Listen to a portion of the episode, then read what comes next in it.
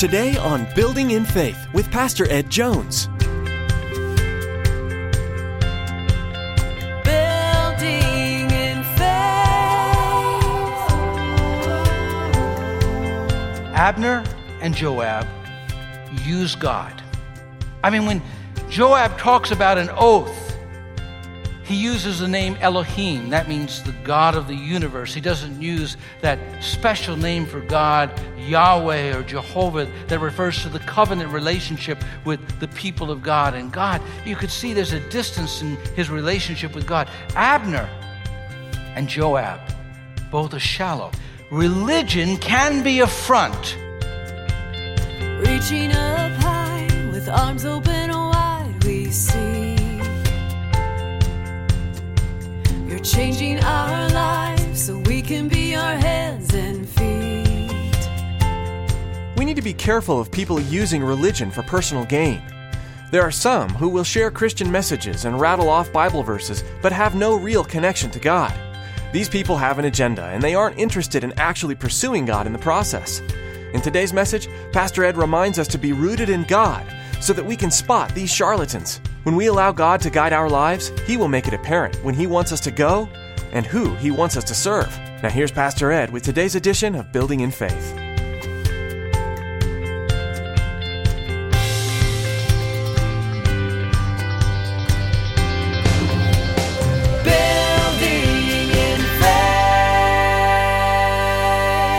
The more choices we have, the more chances we have to make mistakes.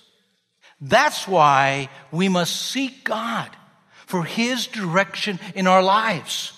The more open doors, the more options, the more one has to say, God, show me what you want me to do.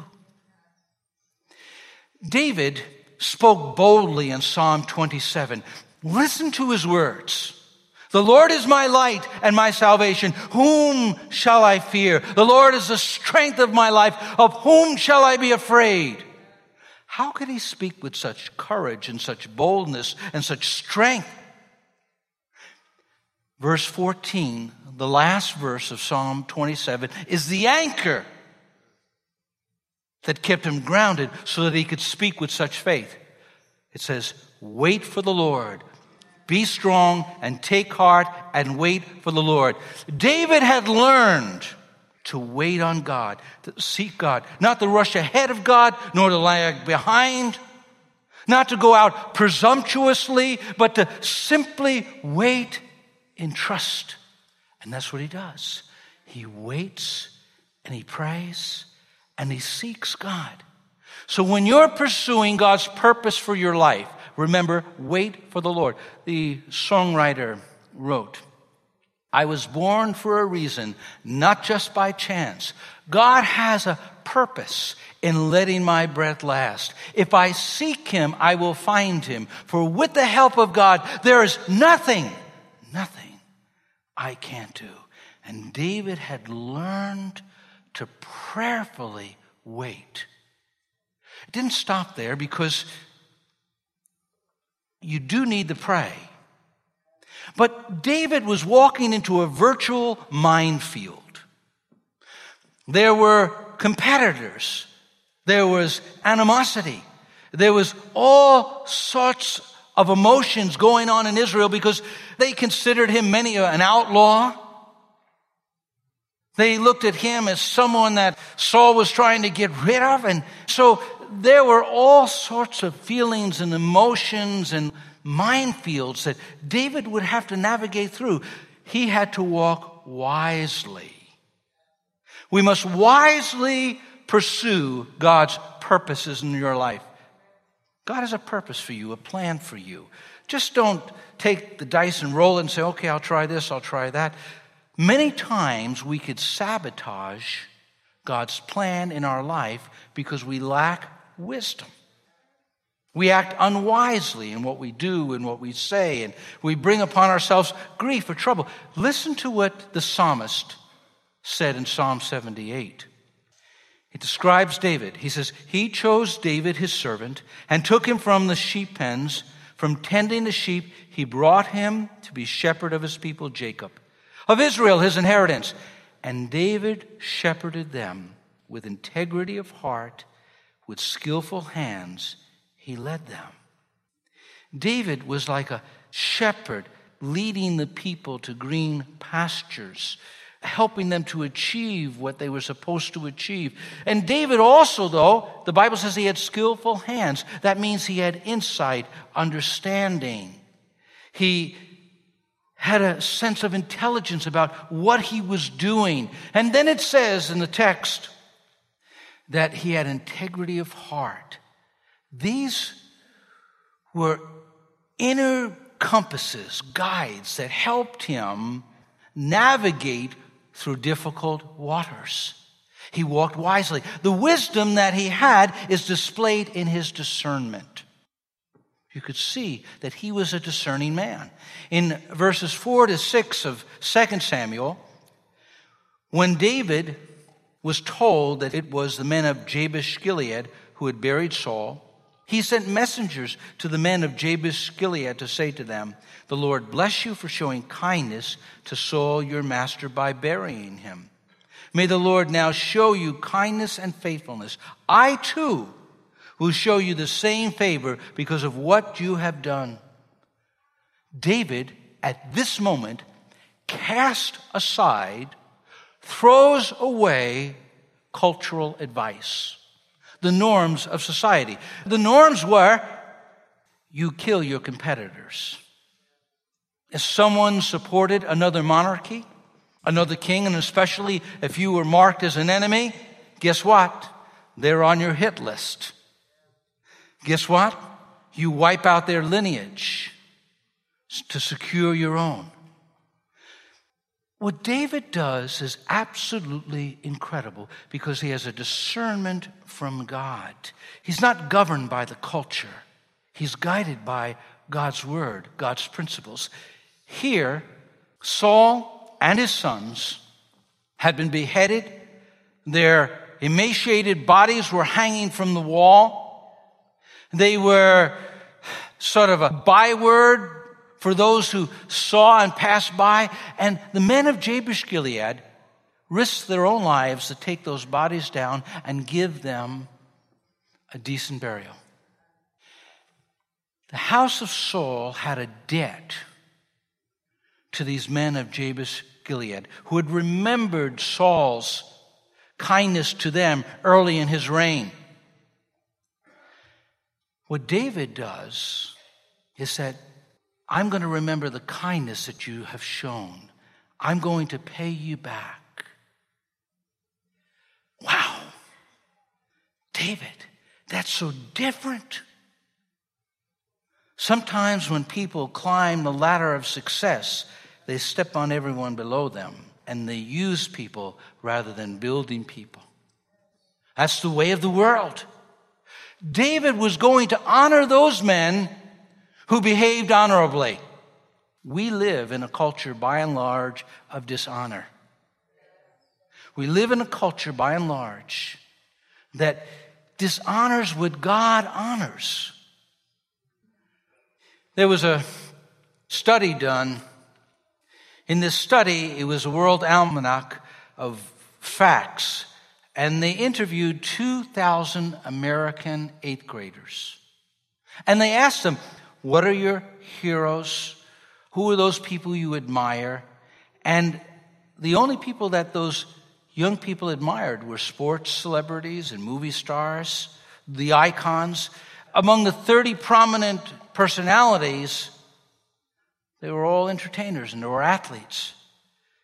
There were no statesmen, no authors, no painters, musicians, architects, doctors, astronauts. None of those people captured the imagination of those eighth graders. And the commentator said that what we've done is we've created a society where people are looking at what, who's the biggest, who's the most well-known, not on real accomplishments. As you look at chapter two, chapter three, chapter four, a question might come in your mind because there's so many details about Abner and Joab and all these conflicts that are going on. Why did the writer of Scripture spend so much ink on those characters? I think what he was doing is he was setting up a contrast in the way David was going to work and in the way those in that culture who dishonored God were going to work. In Romans, it says, give to everyone what you owe them. Give respect and honor to whom all it is due. Abner sets up Ish-bosheth as the king of the northern tribes. Abner had been a general of Saul. He had been a cousin of Saul. He had been in the family. And so he takes Ish-bosheth and he sets him up. Do you know what Ish-bosheth's name means? Man of shame. Wow. Man of shame. Abner honors the man of shame. David honors those who are honorable. There's a big, big difference. We look sometimes for greatness rather than goodness. We look at sometimes people's persona instead of people's character. David was a discerning man, and he used a different set of values. What you honor, what you treat with respect, shows you what you value. There is this theme following through First and Second Samuel. It's found in the early chapters. Them that honor me, I will honor. And those who treat me lightly will be judged. Those words were spoken to Eli, the high priest, who honored his sons before honoring God. If we're going to pursue the purposes of God, first, honor what God honors. Value what he values. There was another aspect to David's life in that he walked wisely. He had integrity. He had integrity. In Psalm twenty-five, one of David's Psalms, he says, guard my life and rescue me. Let me not be put to shame. I take refuge in you. My integrity and uprightness protect me, because my hope is in you. Redeem Israel, O God, from all their troubles. The idea of integrity here is there's a sincerity, there's a simplicity, there's an honesty about him. David doesn't have duplicity. There's a truthfulness about who he is. What happens is so many times when we have duplicity, it trips us up. I was reading about um, contractor, and this contractor had a long-term contract with a customer. And after a number of months, he came to the customer and said, you know, I noticed this week you gave me the check, and it's two hundred dollars short. You've underpaid me two hundred dollars. And so the customer looked at them and said, well, last week I made a mistake and gave you two hundred dollars too much. I overpaid you. Why didn't you complain about that? And here was the contractor's reply. The contractor said, well, I don't mind an occasional mistake, but when it becomes a habit, I feel I have to say something. Well, is it to our benefit or is it to our hurt? Integrity says, I'm going to do the right thing. David had integrity of heart. What happens is Abner and Joab use God. I mean, when Joab talks about an oath, he uses the name Elohim. That means the God of the universe. He doesn't use that special name for God, Yahweh or Jehovah, that refers to the covenant relationship with the people of God and God. You could see there's a distance in his relationship with God. Abner and Joab, both are shallow. Religion can be a front for our self-interest. That's the way it is for Abner. You know what Abner does? He goes to Ish-bosheth. He's going to set him up as king. And you know why he sets him up as king? It's because he has power. Ish-bosheth is merely a puppet king. It says in the biblical text that Abner grows in power in Saul's kingdom or reign or in Israel. Now, when Abner notices that those in Judah begin to gain power and strength and that the northern kingdom is waning in strength, and then when Ish-bosheth makes an accusation and accuses him of some behavior that was wrong, he gets angry. And he goes and says, I'm going to go to David and make David king. And so he uses his political power to do that. Why? Because he wants a place of control. He wants a place in the government. He wants to keep the power. It's very dangerous when we lack integrity because we use our positions, we could use our resources, we can use others for our self-interest. Now, I won't talk about politics. I'll let you just think about it. Abner, why did you set up Ish-bosheth as king? Why did you do that? Don't you remember what Samuel said when he poured the anointing oil? It was all over the nation. Don't you remember what Jonathan said? David, you'll be king. Don't you remember when David spared Saul's life and Saul weeping said, my son David, you will be king. You are more just and righteous than I. Abner's self-interest blinded and blocked him. The last temptation is the greatest treason, to do the right deed for the wrong reason. Abner is motivated by the wrong motivations. God looks at the heart. That's why he chose David, a man after his own heart. There has to be a constant tending and watching and searching our motives because we're all made of the same stuff. We all have a fallen nature. God help us. And so, if you're going to pursue God's purposes in your life, whatever that purpose may be, whatever that plan may be, first of all, you're going to be prayerful about it. You're going to seek God's guidance. You're not going to rush ahead of God. You're not going to lag behind God, but you're going to hear his voice and get instruction from him. You're going to do it wisely because we walk in a world filled with minefields. And if we don't make wise decisions, we could sabotage ourselves. We need discernment. We need integrity. And lastly, we must anticipate opposition when pursuing God's purposes. Psalm twenty-five again. To you, O Lord, I lift up my soul. In you I trust, O my God. Do not let me be put to shame, nor let my enemies triumph over me.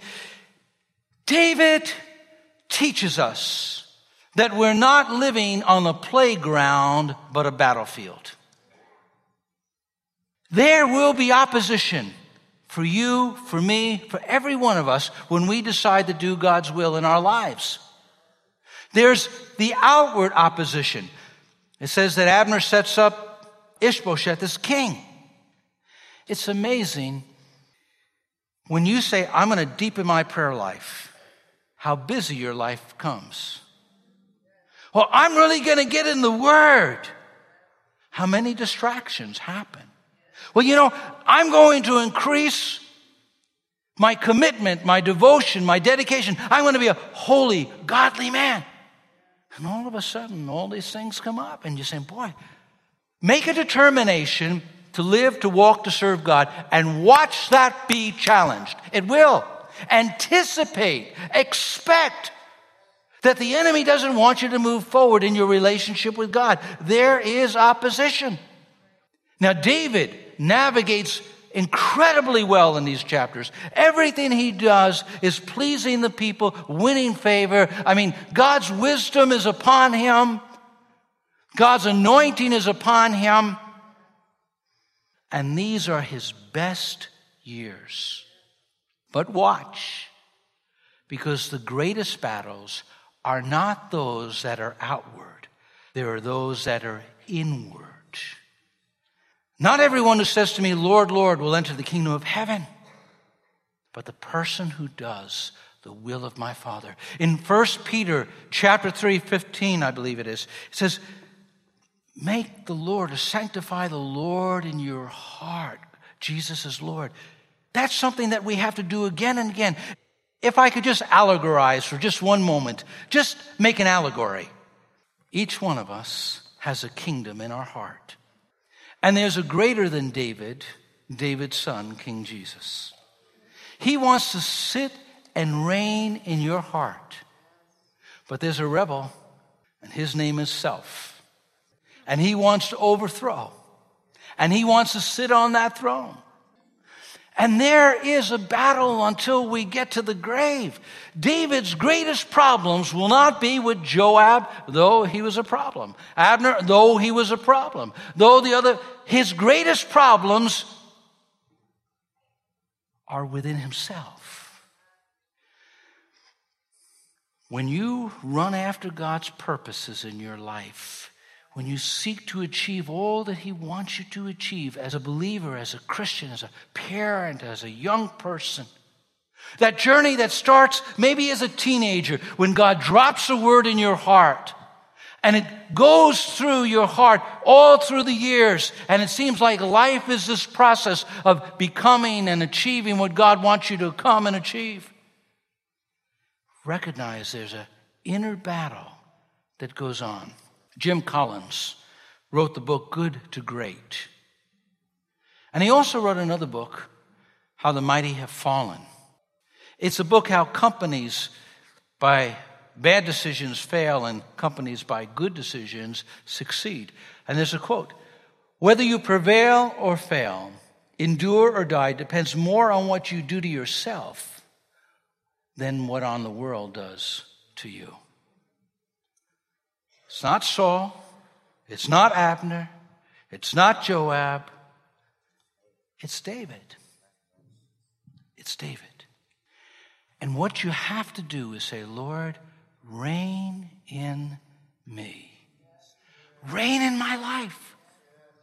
Now, David is going to have a great joy because in chapter five, verse twelve, it says that David knew, he perceived that God had given them the kingdom. And in Psalm seventy-five, the psalmist says that promotion doesn't come from the north or the south or the east or the west. It's God that lifts up a person. And David didn't run and grasp after it on his own like Ish-bosheth did. No, no. David followed God. And at the end of that chapter, in chapter five, you see him experience God's promises fulfilled in his life. David had three anointings. It's interesting that every new phase in David's life, he had a fresh anointing from God. You know, I mean, he had a fresh anointing. As a fifteen-year-old, he got anointed, and then he's ready to slay some giants. And then he begins to rule over Judah, the southern kingdom, and they anoint him again, a fresh anointing. And then over all the nation, and he gets a fresh anointing. God wants to give you a fresh anointing so that you will accomplish his purposes, his plan for your life. Let King Jesus reign in your life. Let him govern and guide and direct your hearts, attitudes, and thoughts and actions, everything you do. Let him reign in you.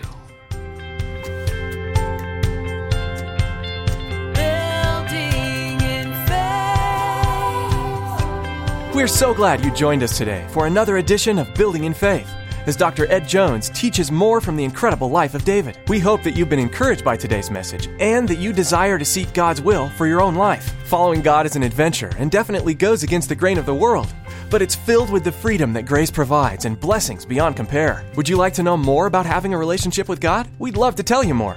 Please give us a call at eight four five, four six two, five nine five five. and let us share how Jesus has changed our lives. If you'd like to learn more about the Building in Faith radio ministry or to hear more messages from Pastor Ed, visit our website at building in faith radio dot com. There you'll also find more information about Pastor Ed and the activities for your family at Faith Assembly. Our church has weekly services on Sundays at nine a.m. and eleven a.m. and again on Wednesdays at seven p.m. We would be honored to have you join us if you're in the Poughkeepsie area. Each service is spent in fellowship with other believers, learning more about our Savior, and praising Him for all that He has done for us. Give us a call for more information. Our number again is eight four five, four six two, five nine five five. We hope today's message has blessed you, and that no matter what is happening in your life right now, you're turning to Jesus for the love and guidance you need. Please join us next time on Building in Faith Radio as Pastor Ed dives deeper into the life of David. Your word restores and